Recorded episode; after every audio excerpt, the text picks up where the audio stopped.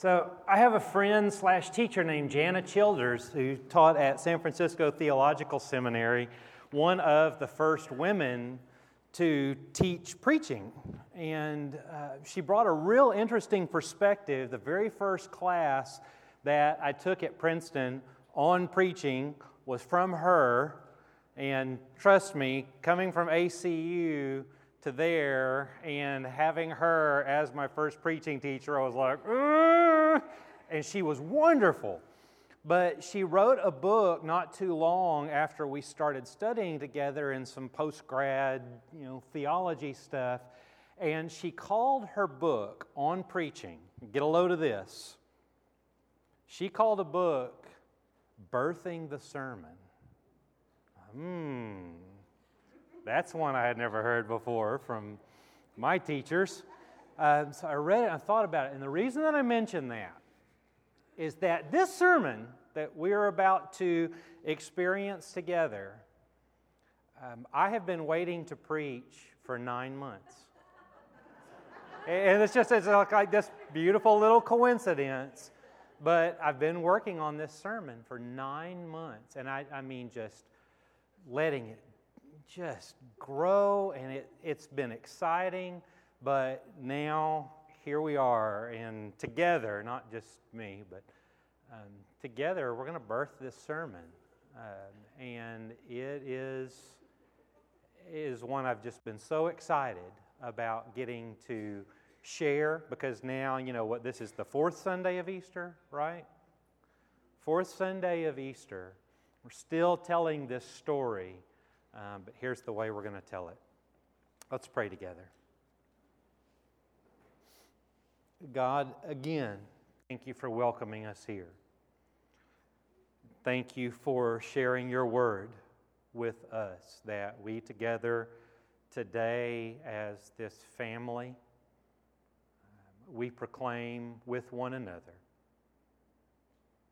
May these words of our hearts, may this meditation of our hearts be pleasing to you. We stand before you today telling your story in the name of Jesus. Amen. She just realized that it was Jesus. And right at that moment, Jesus utters words of unity for us to hold on to. The words, to my God and your God. She just realized it was Jesus. I think I heard Jesus, but I'm not sure. Have you ever been somewhere when you were trying to listen to someone talk, but everyone is talking? Or the TVs in the restaurant are turned up as though it wasn't hard enough to hear people and what they were saying without the TVs on? You know what I'm talking about?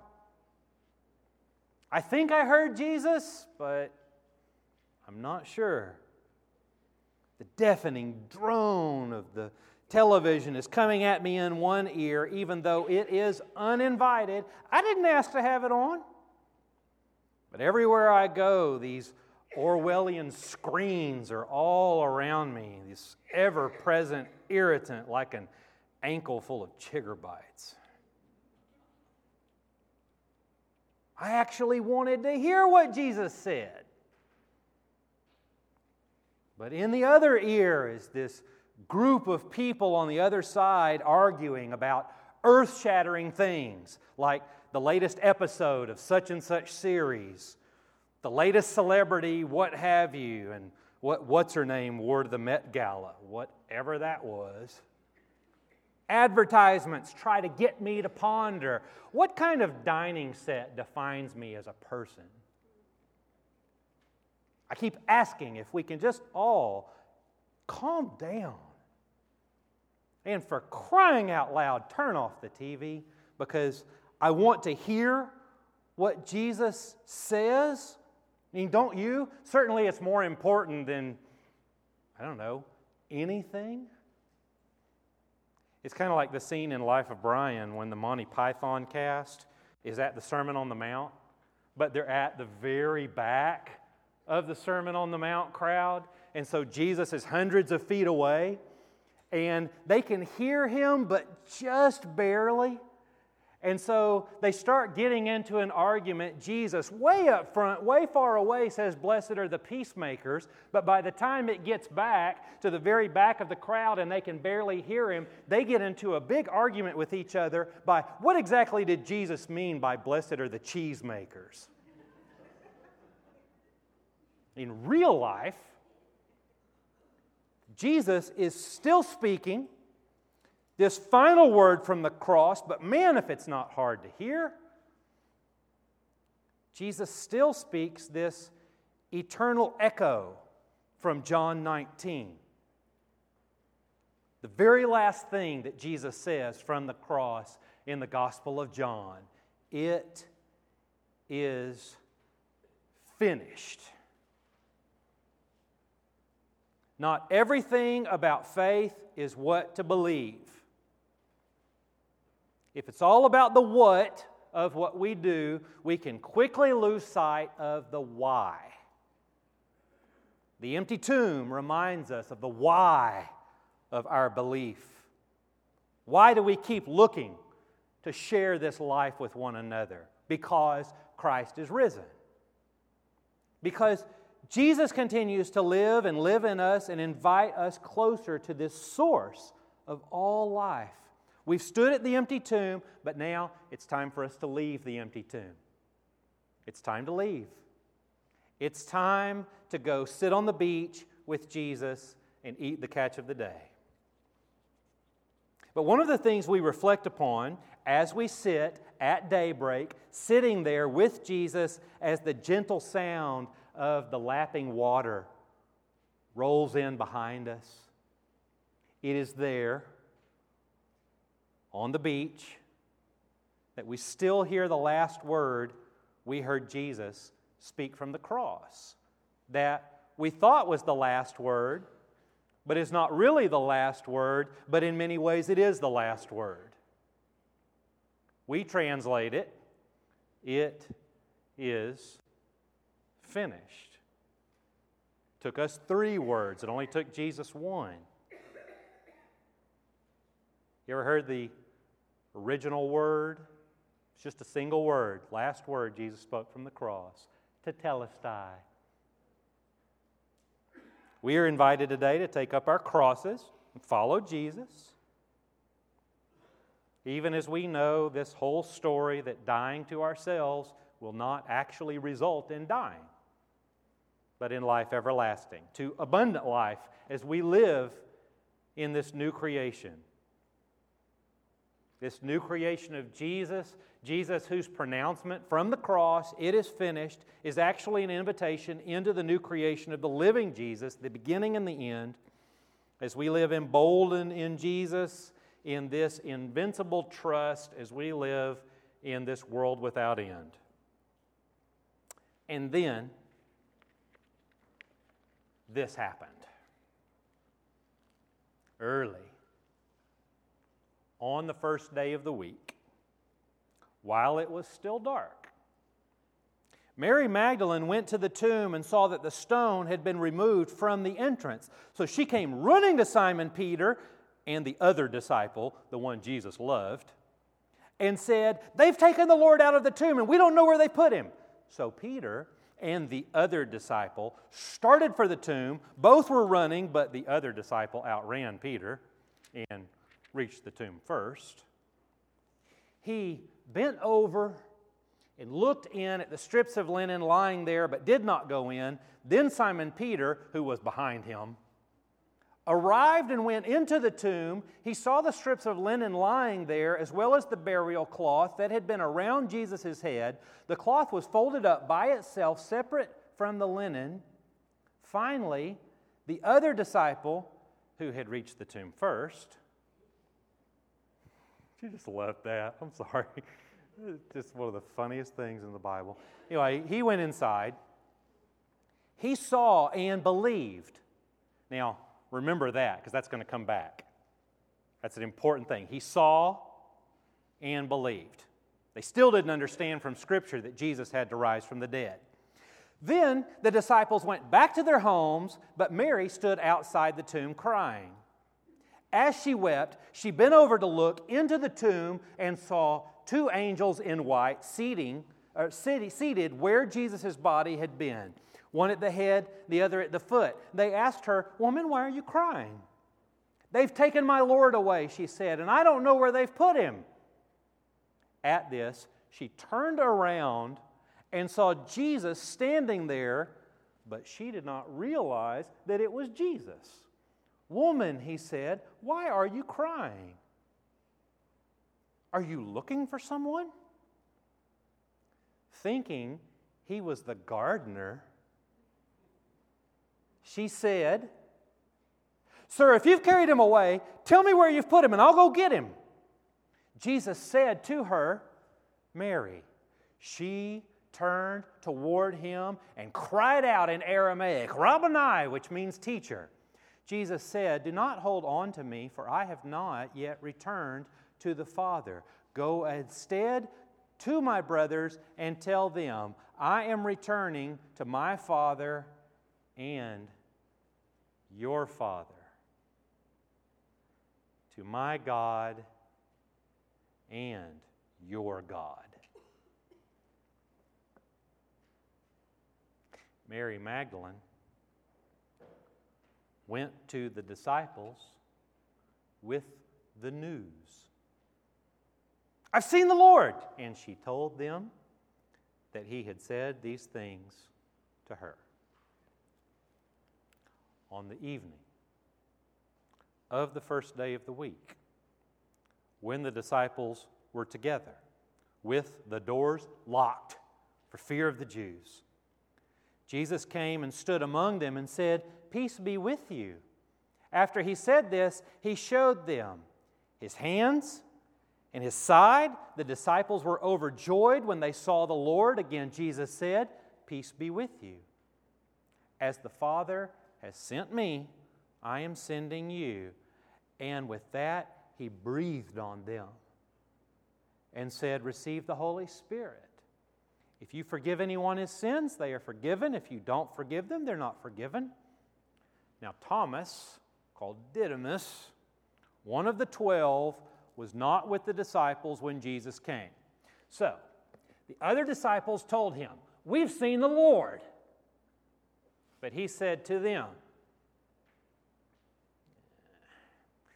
Unless I see the nail marks in his hands, and put my finger where the nails were, and put my hand into his side, I won't believe it.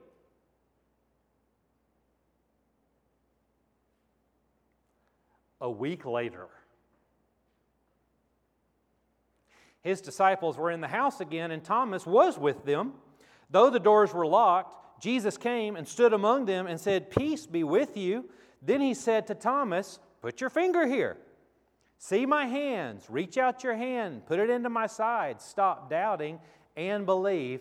Thomas said to him, My Lord and my God.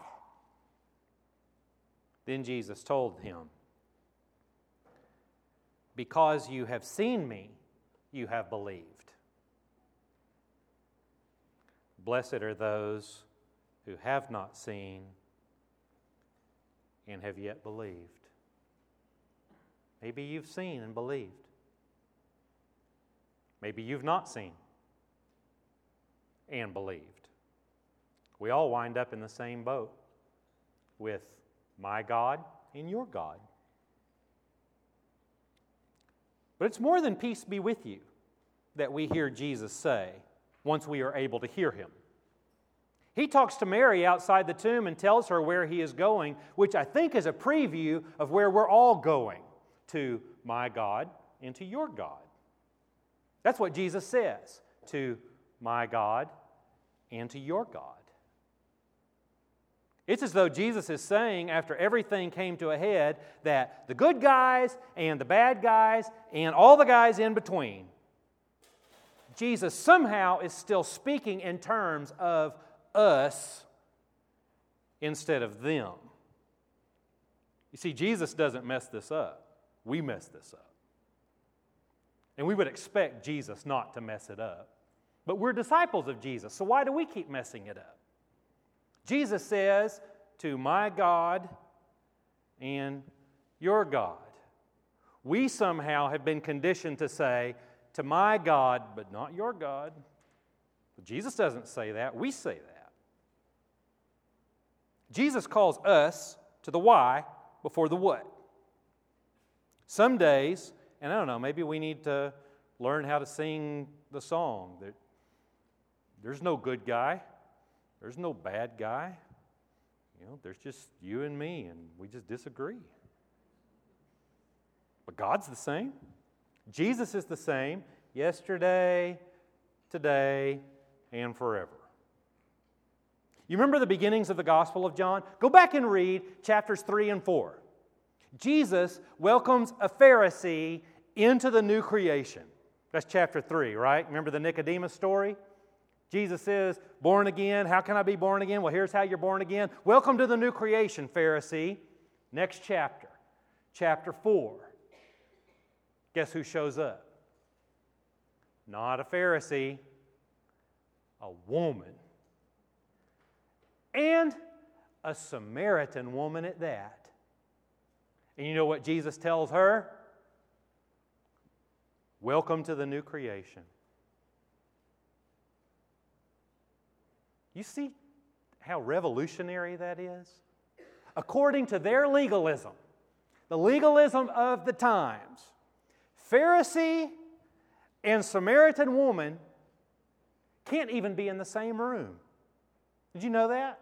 According to all the standards of the time back then, they couldn't be in the same room, much less be in the same new creation. But that's where Jesus puts them.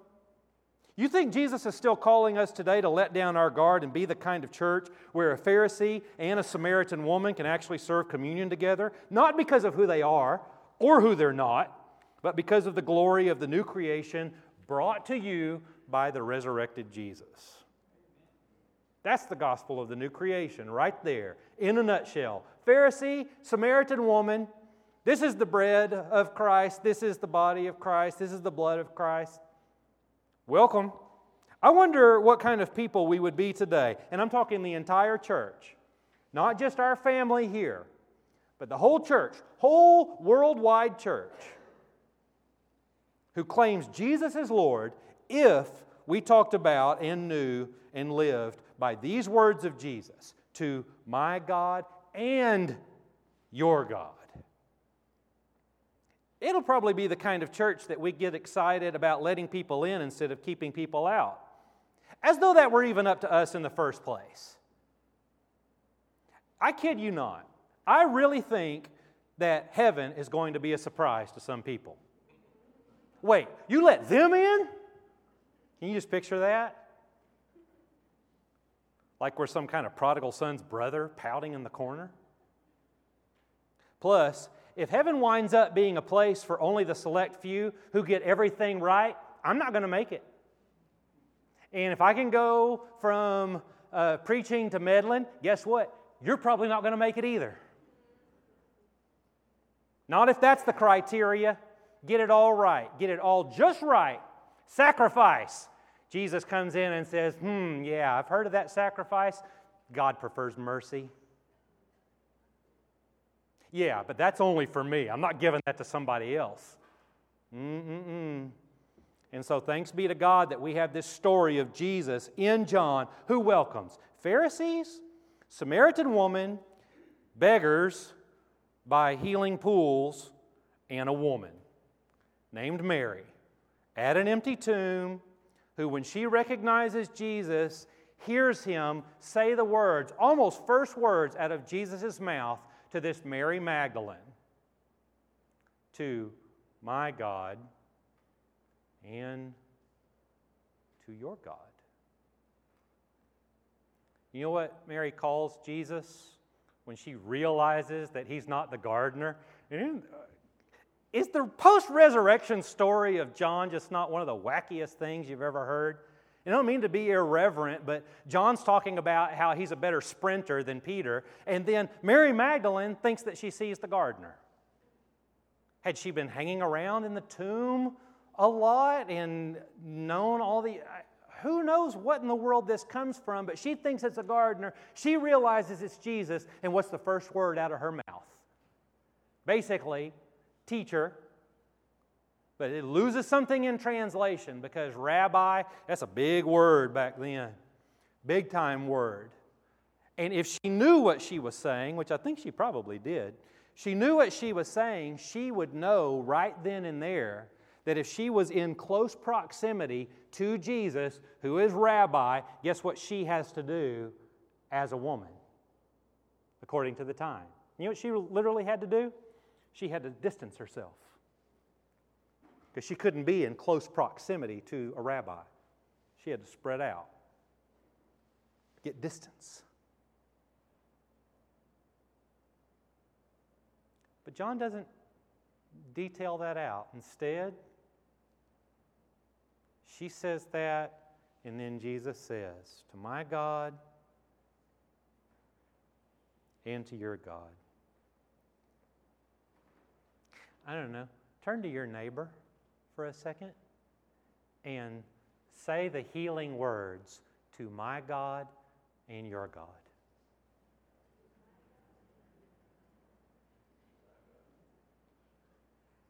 That was weak. You, you're, you're saying that to each other like there's nothing at stake. Which I, it's okay. I mean, it's a weird preacher thing to do on a Sunday morning anyway. So, next time you say it, whether it's during worship or to people that you come in contact with, or I don't know, maybe the whole wide world, what's it going to sound like? To my God and your God, the comforting Lord of all creation, the creator and sustainer of love that connects us all in Christ Jesus, the author and perfecter of this journey into the new creation, right here in the middle of this world without end. Not only does Jesus still remind us that it is finished, at least this introduction to the new creation, but he also still says, Peace be with you. And we can hear him and on those days when we hear him, when we hear Jesus say, Peace be with you, that is this invitation to come with him, we even say, Okay, I will go with you, Jesus, to my God and your God, into your glorious new creation. Just lead the way into your world without end. Amen.